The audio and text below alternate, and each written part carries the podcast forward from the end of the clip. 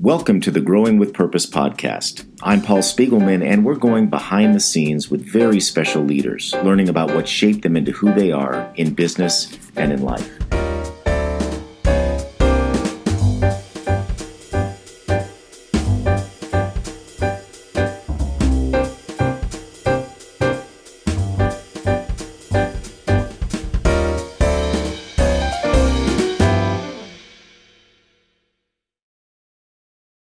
As a business owner, are you continually searching for less stress, more time freedom, and increased profits? Prosper for Business by Mackey might be the solution you've been looking for. Prosper for Business is both an executive coaching program and fractional CFO service designed to deliver exceptional results through increased education, visibility, and accountability. Prosper for Business graduate Jude Hemmen, CEO of Furlong Building Enterprises, said The decision to work with Mackey was a life changer. They truly care about our success and give us the tools to do so. Working with the Mackey team also helped Julie Bach, owner of the Bach Group, see things in the business she hadn't seen before that led her to the business being more efficient, productive, and profitable. Does Prosper for Business sound like the right next step for your business? Visit mackeyadvisors.com slash smallgiants. That's M-A-C-K-E-Y advisors.com slash smallgiants to learn more.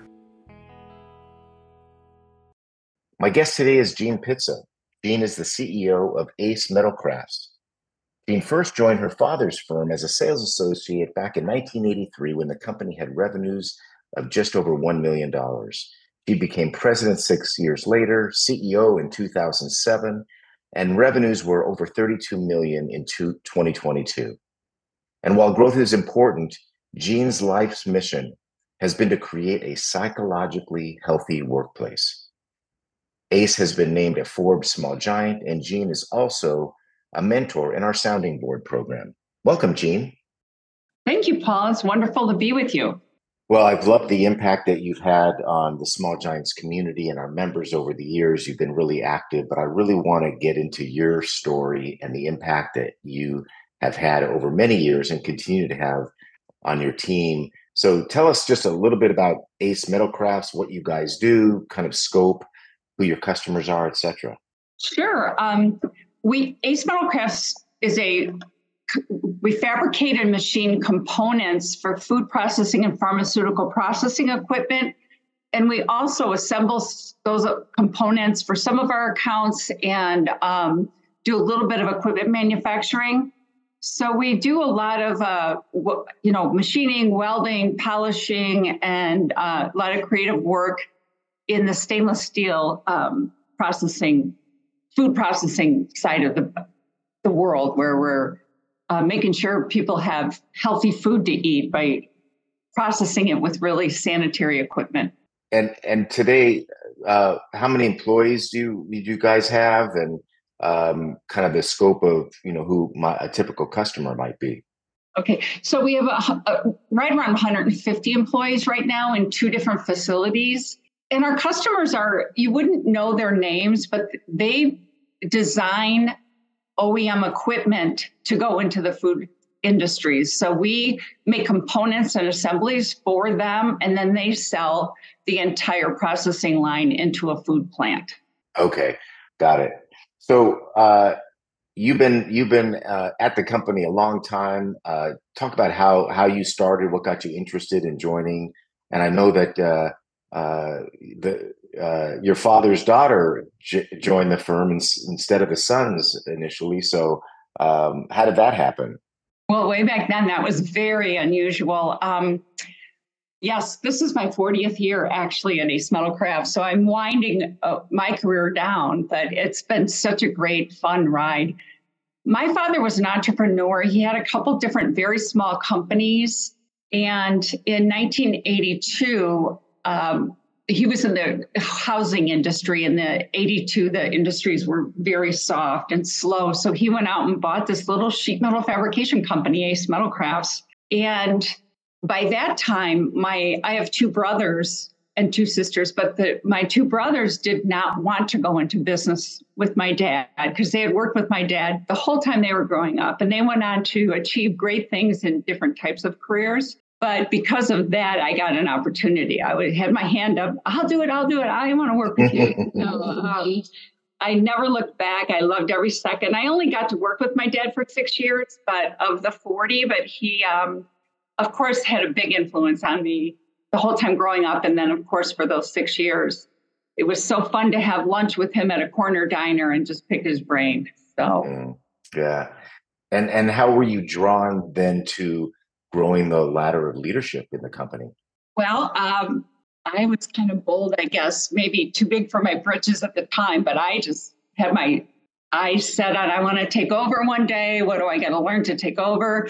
Went on to get my master's degree in finance and um, just kept pushing my dad saying, I can do it, I can do it. And mm-hmm. was pretty young. I uh, was right after I had my first child. I was 31 when I um, came back from my first maternity leave, and he handed me the keys to the castle and he he moved away to Florida, and I took over from then on.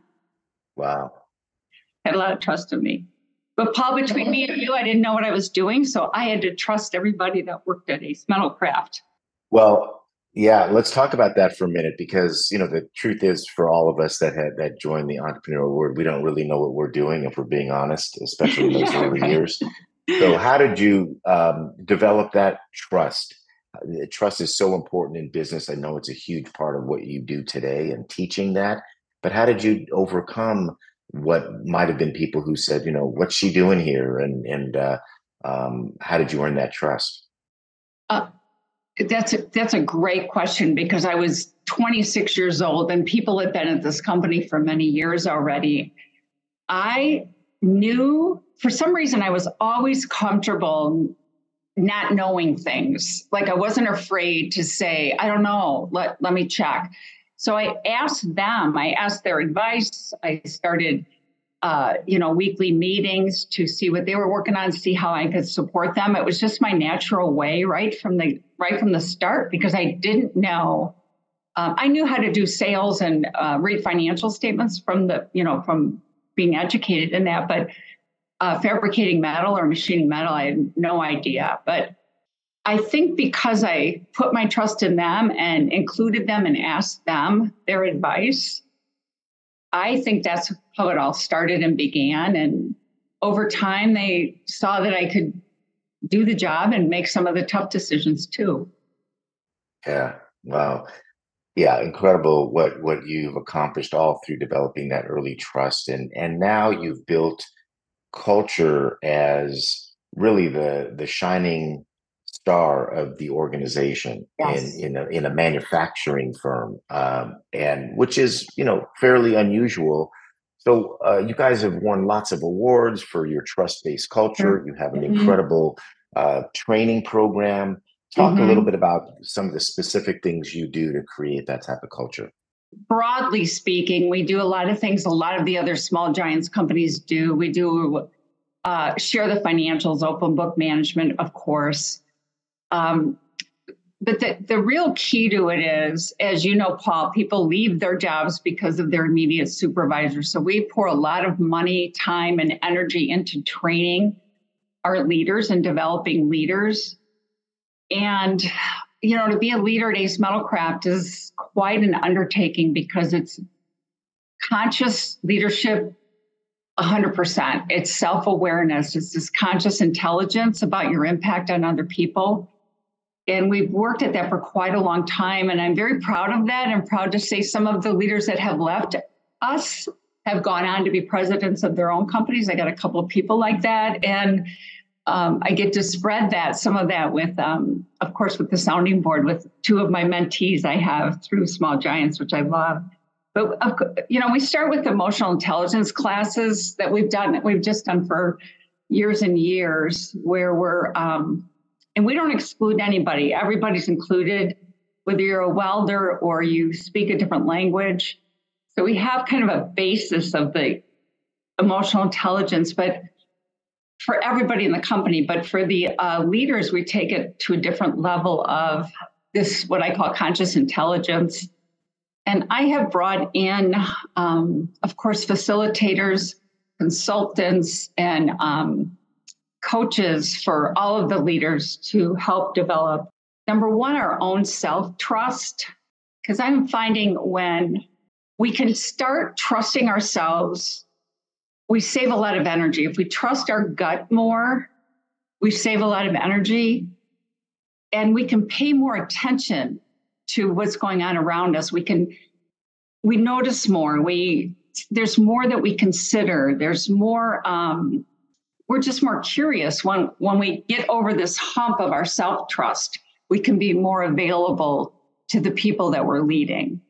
And i find that the more that we work on this paul the better our strategic thinking becomes and therefore our better strategy overall as a company to compete in the marketplace and and Jean, how do you how do you do that? Um, I'm thinking of our listeners who would say, okay, uh, we'd love to build up our own internal training programs. And I know that takes years to develop, but from a practical standpoint, how do you do that today? Are, are these how, how do leaders get identified to participate? How do they learn through? Uh, are these internal trainers? Are they external trainers? Is it formal, informal? uh, and and even how do you stay committed to that even when the business goes through tough times yeah like today um yeah because it is a gut check sometimes paul because you think oh i you know we can save money here by not by discontinuing some of these programs. And i've just always stuck with it. Some of it is internal developed the ei all the ei classes. There's 16 different subjects we teach emotional intelligence on, and that's all home developed within the organization. And uh, we have uh, our VP of HR does a, some of the training, and I do some of the training because I'm kind of a, I'm the CEO, but I'm kind of in a step back role because my daughter is taking over a lot of the business and. Uh, we have a great president running things too. So I get to do that because I enjoy it. But we also bring in um, executive coaches and formal training. And then we also have, um, it's kind of like t- two roads. We have this hard knocks, how to run a business training. And then we also have how to be a conscious leader kind of training. And, and, and the leaders get both of those things. But I've brought people in from the outside. Yeah.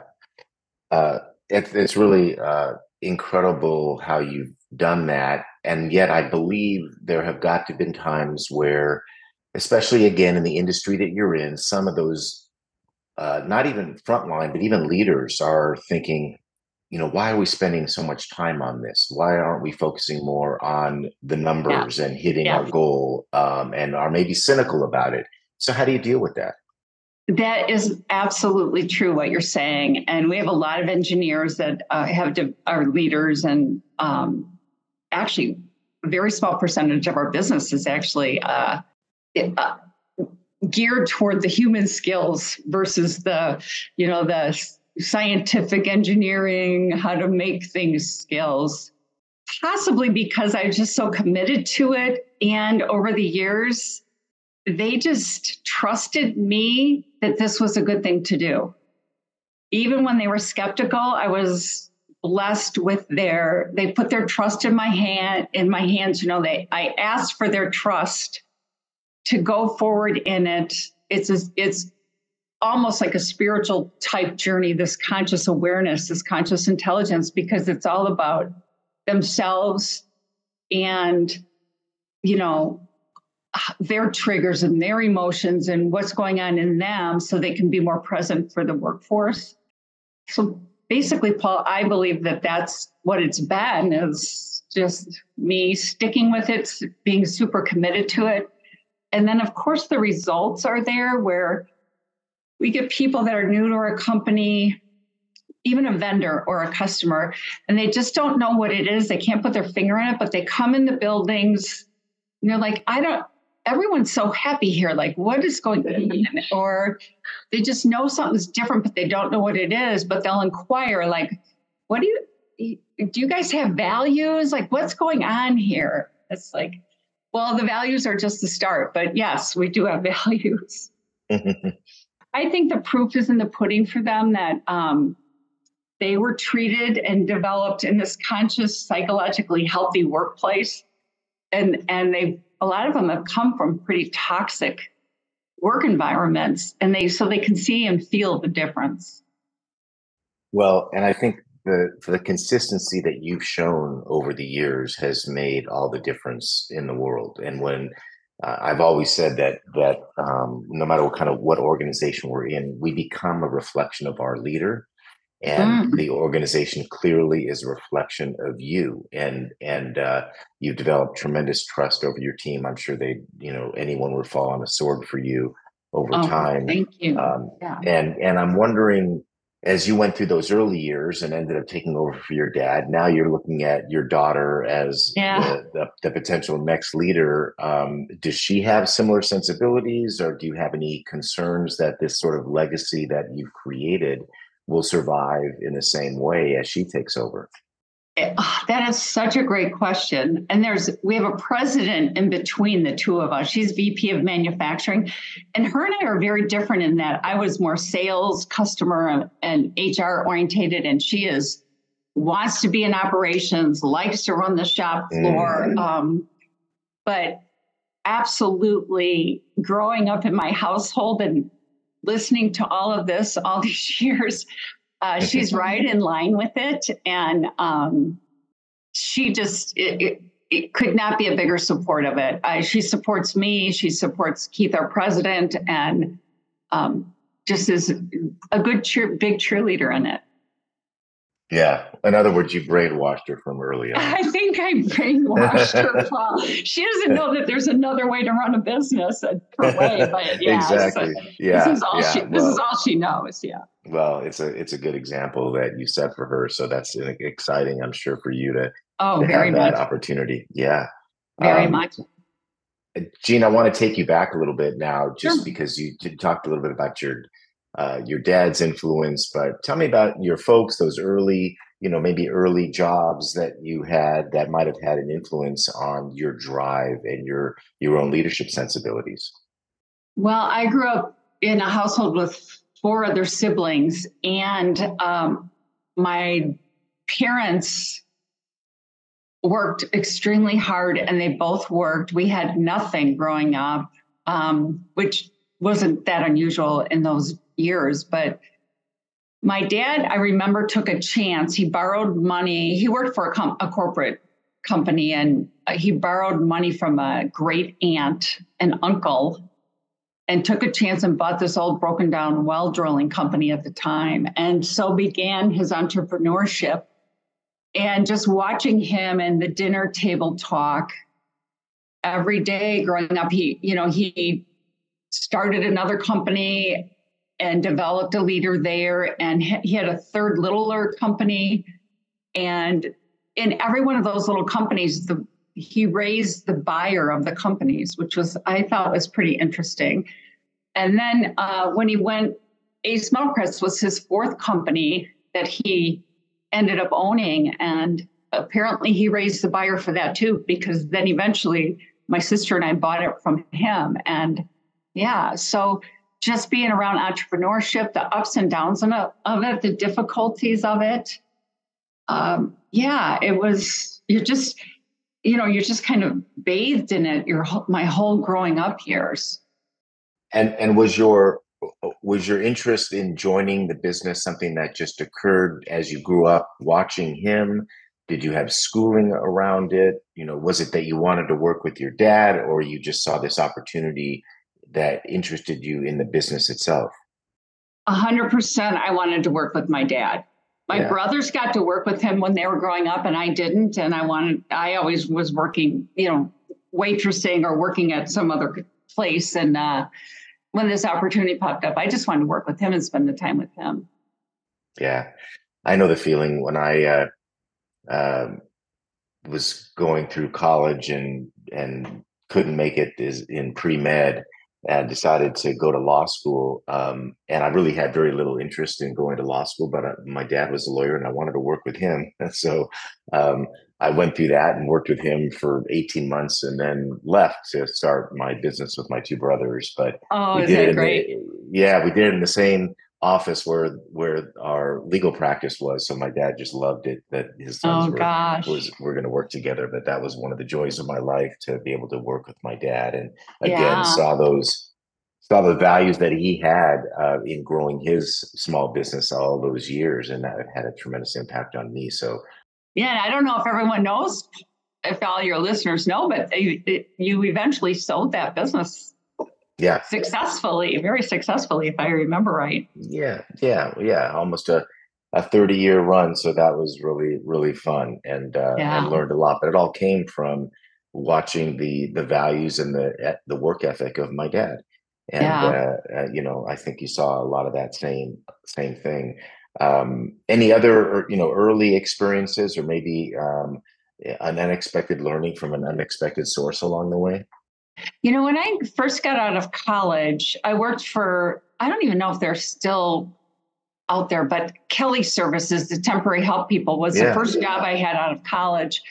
And the boss I had was a woman. Her name was Ellen Williams. She's long since gone now, but she had so much influence on me on um, how to treat customers, sales, getting out in the marketplace, competing there's no disadvantage. You just work through it, you figure it out.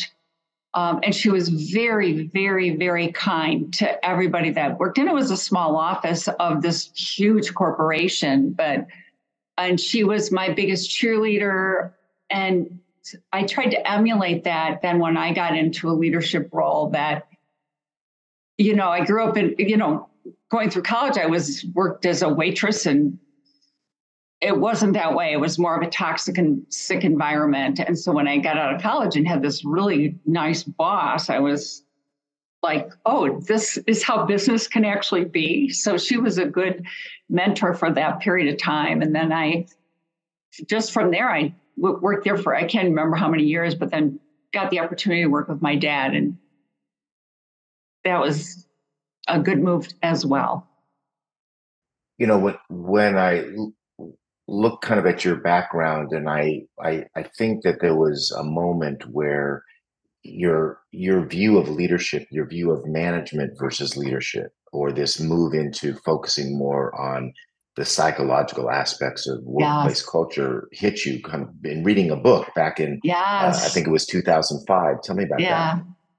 Well, it, it actually started a little bit before that, and it was um, during the reset. We Ace Metalcrafts was in a recession even before nine, right before 9-11, in that uh, there was mad cow disease in the meat industry, and we were extremely slow.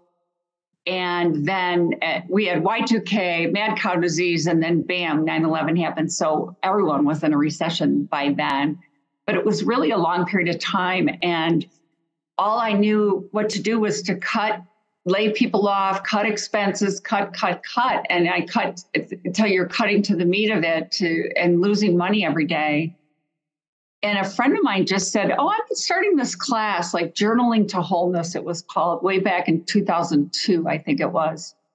And the first lesson was in a scarcity mindset versus an, versus an abundant mindset. And that flipped the switch right then and there. The next day, I went to work and started spending money, knowing we were going to get the orders, shifted the depression in the company, got excited about lean manufacturing, sent people to seminars and webinars. Well, not webinars, they didn't have those then, but um, so that started it. And then by 2005, so I'm having this experience out it in my personal journey. And then in 2005 or 2007, I think I read the book Eckhart Tolle's The New Earth. And, you know, I, I debated for a couple of years. I was nervous, but then I had the leadership team read, we read it together and it just flipped the switch where we all had a different perspective that um, the energy we're bringing to the table and our consciousness is what really mattered in in going forward and having a higher purpose to the business it's there's a higher purpose than bending metal um, And mm-hmm. yeah, never looked back, then just kept evolving that and evolving that and evolving it. When you first brought, let's say, that book to the team, and I remember having book clubs and things like that, that I uh, yeah. would be inspired by something and I'd ask the team, well, let's be honest, made the team read them. And, um, exactly. and I made them write like a one page book report about the, the, the three, you know, and they were yeah. kind of kicking and screaming. But then we had this incredible conversation about what they learned, and it really eventually sunk in. I mean, did they get this stuff right away, or did it take a little while for oh, them no. to accept that there was another way? It took a little while. I took some grief, of course, because you know, I even then we were a pretty close leadership team. Um, but then, then the next book came and the next evolution came and I kept at it. And so they came on board and um, in a really big way. And then eventually we were big enough to have our own HR person, uh, Deb Benning, and she's been with me ever since. And she's just taken the culture even to more new levels of this and surrounded my myself with some of the leaders that could help carry it forward because Paul, as you know, it's a heavy lift sometimes. It can be overwhelming. And one of the things about our company is we're right outside Chicago and we have people that work at our company from 17 different countries. So if you can mm-hmm. imagine the culture differences, the ethnic differences, the language differences, it, that piece can get overwhelming. So it was I was able to, with my executive coach, spread this responsibility for culture across the whole leadership team. It wasn't just on my shoulders, and that was a big shift. That it, that for them to think it was their responsibility as well, instead of just, oh, this is the thing that Jean likes to do. It was, no, we're all doing this, and this is important. Yeah, it's critical for that to be in place for this to sustain over yeah. time especially when you like you said are kind of in the back half you're you're starting to slow down or sure. you know may retire in a number of years or or something yeah. you've got to put that in place or it's at risk of not surviving um, right how have you been able to not just with your daughter but just you know look uh, at your leadership team, um, probably make some tough decisions about your leadership team, uh, and you know along the way, to make sure that um, as you move, look towards the future for yourself, that what you built is going to stay intact? Oh, those are good questions. Um, some of it is systemic, and I know a lot of the small giants use the EOS system. Ace Metalcraft does EOS as well. And so, as much as we can, we also incorporate some of the culture pieces into our EOS system. So, our weekly meetings. We do a three minute uh, meditation before they start. Uh, we have value stream meetings that incorporate our values and our the different behavior. We just don't talk about the values. We talk about how do we behave these different values. How are we doing with that? Uh, we just have we have some systemic things in place that just happen automatically that we don't even notice anymore that we do. That's a new person might think, oh, what are they doing? The lights are off and they're in a meeting and they're there's meditation music on, right? um, so so that is there, and then just the leadership team. We have what I call a deep bench of leaders. So we've incorporated in pretty pretty deep into the organization. But the other on the other side of the coin, Paul, as um, we age out or decide to leave, we also have to let it be and uh, let them take it in the direction that they want to take it. And all I can do is I did the best I could, and hopefully, hopefully they because the top leader of the company absolutely has to be 100% in on it, and hopefully that's what will happen. I think you set the stage very, very well for that. Um, you're obviously so committed to this side of it. You personally participate in it. You know what what do you think now as we look to ending 2023 are the biggest challenges that you face as a company? Our uh, our company is having a very different year this year I would say our company right now is in a recession just because the uh, uh, the industries that we sell into are slower because of the interest rates and the price of uh, food today. Um, so that that'll be one of the challenges, and the other challenge is what just as with everybody else is getting great talent. I think we do a pretty good job of retaining the great talent, but hiring great talent, bringing it in, bringing it along. Um, when we bring new people in, they do not trust, they don't trust us, and they're waiting for the other shoe to drop. They're a hair trigger, they're hyper vigilant. And it takes a good year to 18 months for people to get relaxed into the culture. I wish we could, I wish that would be faster, but it depends on the baggage that they bring and where they've worked previously and what kind of bosses they've had in the past. Um, but the biggest challenge will be when the faucet turns back on, having enough of the talent that we need. And um, of course, the more immediate is sales because our we're we're in a slump. I know not every industry is, but we are in 2024. Um, and that's it. I think we've accomplished so much just with our diversity and our uh, acceptance of different thought, different people. All of that is is so present at Ace Metal Crafts that uh, we're all doing wonderful brainstorming, transforming teams, going all in on the training right now because we are slower. So I think we're going to be ready for it. Well, while some companies would be pulling back uh, at times like this around the training, you're you're leaning in. Yes, and, I uh, am. Using that downtime to even um, build great leaders, to create that trust for new people in the business, which you said takes time. And what. I love is that that like you said that culture is part of your process. It's mm-hmm. part of the operational manual whether you use EOS or anything else. You've honored it enough that it's not just a feeling, it's something that we've institutionalized. Yes, absolutely. We have. So, Jean, with uh, the many years now under your belt, what is an mm-hmm. area of leadership that you feel like you still need to improve on? Oh, that's interesting. I um that's a great question. When I was first starting my journey into leadership and then taking it to this conscious thinking area, there wasn't even a book written on it. And now it's kind of proliferated. There's books everywhere. I constantly read about leaders, leaders, leadership development, consciousness, culture things. Um, and I surround myself with other leaders like that and have these conversations.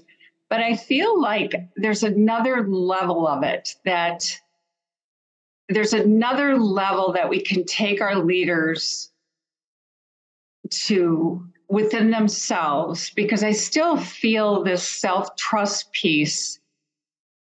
It's easy for the founders or the top people to get there, I think, but for the rest of the leaders, there's always that critic out there, or there's their performance is being judged in some way in their minds. And I always thought, God, I don't have this performance review person above me.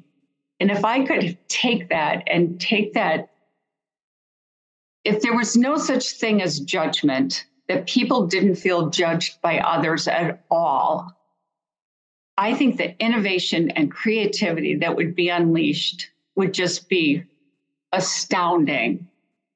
And I'm not quite sure how to get it there 100%, Paul, but I'm going to work at that.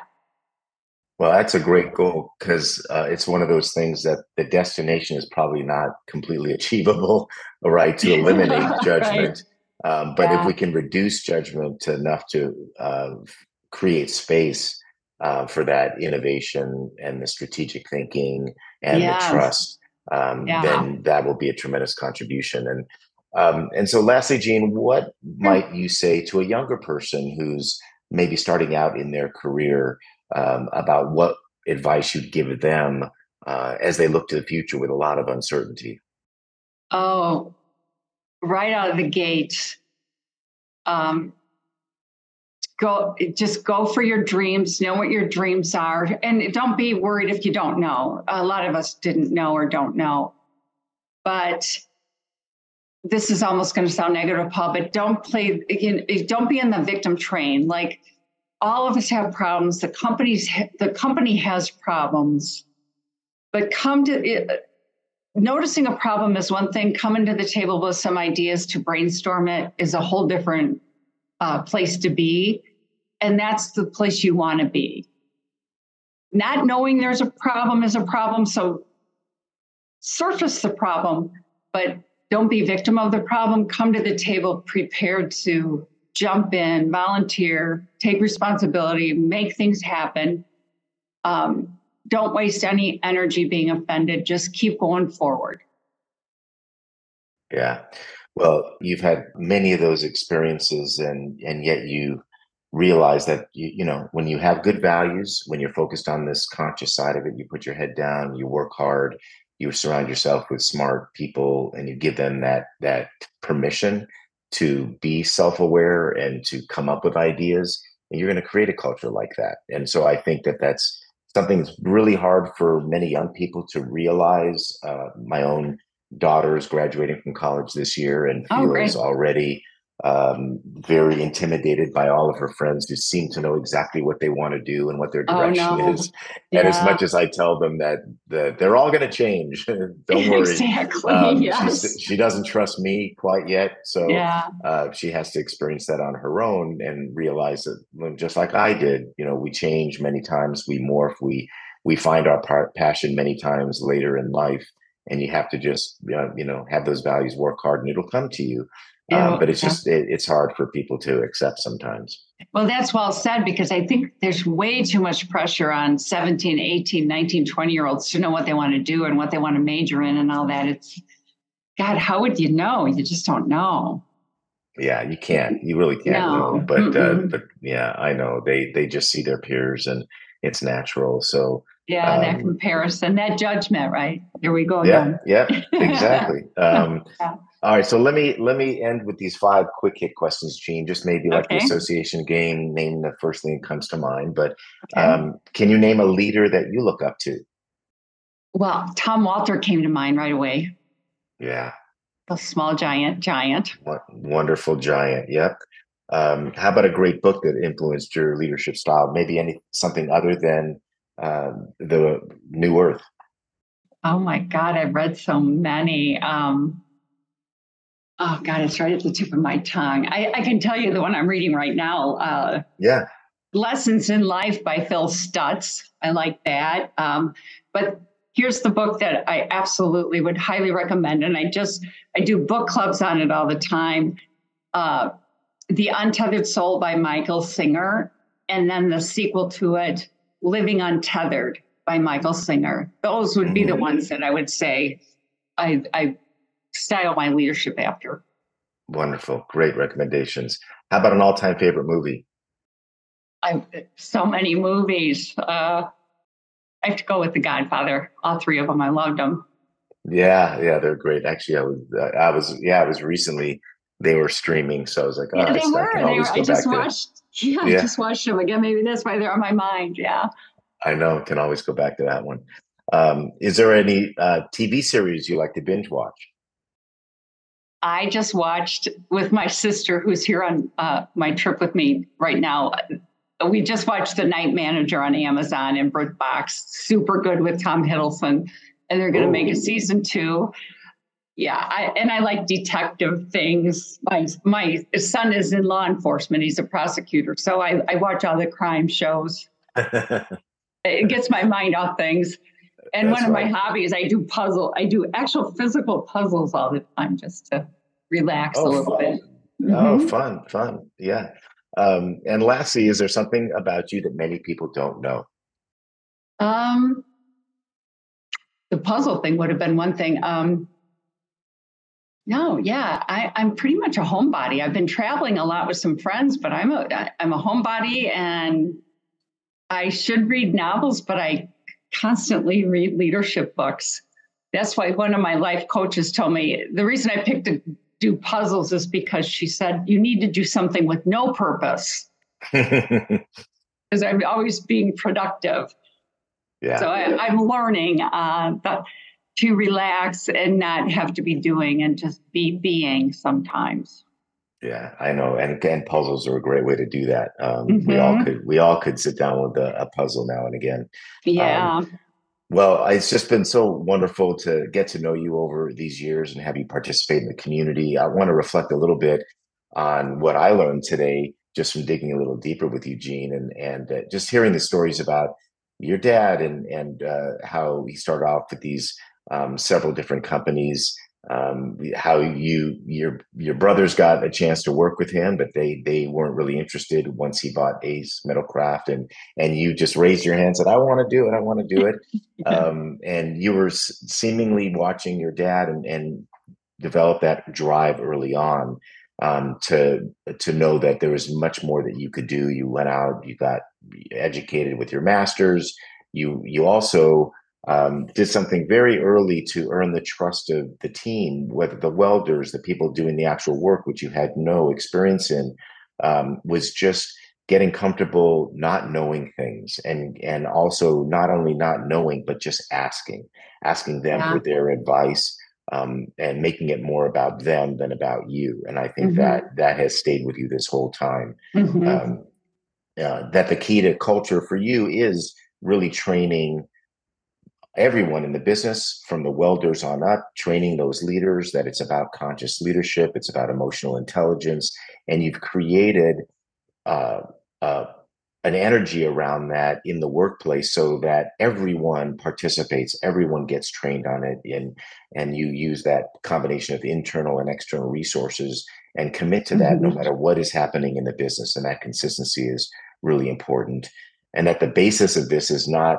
uh, really uh, even the relationships we have with others it's first the relationship that i have with myself and yes. how do i develop self-trust which saves energy, gives me the the ability to now pay attention to others, uh, to be curious, to be more strategic in in my thinking, and and how you stuck with that even when times were tough, and for people to understand. Look, you know, when 30, 40 years in business, we all go through these cycles up and down, but if we stay consistent with what's most important, that's why the business has then grown the way it's continued to grow. And even though, for example, this year you're having a challenging year, you seem very focused on, well, we're going to lean into training people because we know we're going to come out of this. And when we're mm-hmm. going to come out of this, we're going to be better than ever. Um, that's right. That's really, really great. You know, the early learnings from not only your dad, but your boss at Kelly Services, just to realize, wow, there, there's a, a place and I I waited tables in college too, same sort of thing. yeah, where, so you know. Where, you know, it's like until you go somewhere where they treat you different, you don't know that there's any other way. But you That's had right. that that that boss, the woman who treated you well, that was a cheerleader for you, great example for for you to know to how to treat people going forward. Um, and you know, kind of this epiphany you had after 9-11 and then then reading the the New Earth book um, about consciousness and higher purpose. And and it wasn't just about you. You immediately brought it to the team and even though it may have taken them a while to catch on you really said that it's about them and it's a and you gave them the responsibility. It was sort of an early delegation for you to to realize that that this is not going to survive because of me. It's going to survive if and only i train and develop and create trust with all the leaders um, mm-hmm. in the company, and you've you've been able to do that. Um, how you made culture a system, a process, and that's sometimes very hard for people to get their arms around, and we have to honor that the same way we do every other process, particularly in a in a process driven company like a manufacturing company uh, that you're in. And I and I was taken by the fact that as much as we all try to hire uh, great people and and um, go through a process to be patient to try to find great talent that it takes a while to even earn their trust. They're still going to look at it and go hmm is this real? Uh, is um, how do i know that this is the way it's going to be a year two three years from now? So it may take a year 18 months but once you get there they're really part of the family and you're going to um, find a way to retain them and grow their careers and grow their you know kind of holistic life uh, through this same level of of consciousness and um, you're also genuine and vulnerable to say that after all these years, you're not there yet and you've discovered one level, but there's another level that mm-hmm. you want to even bring to the world. And I think that's going to be your your contribution. And lastly, just the advice you have for young people, uh, which is the way you did it, is you know, go mm-hmm. for your dreams. Don't worry about not knowing. Uh, don't have a victim mentality. And all you owe is to try to be a part of the solution. Bring ideas. May not be the right idea, um, but don't just complain or bring the problem. Just bring the solutions. Be a part of that discussion. And I think that that's um, wonderful advice for a young person that's going into their career and and, and worried about the future. Um, to know that all of us that went into business had really no idea what we were doing. We're still figuring it out. You're a great example of a, a lifelong learner and that's not going to change. So um, um, i i really feel grateful to you not only for again what you've done to impact us but boy the stories that we hear from those at Ace Metal Crafts that have had the opportunity to work with you all these years you've changed their lives and you're going to continue to do that even if your your role changes so um, what a pleasure to talk to you Jean and thanks for being on the podcast Paul, thank you so much. I'm so honored by what you just said. I'm honored to be on this podcast. I feel so lucky and so blessed to be part of this community. And uh, thank you for your kind words. I so appreciate it. My pleasure. And thank you for listening to this episode of the Growing with Purpose podcast.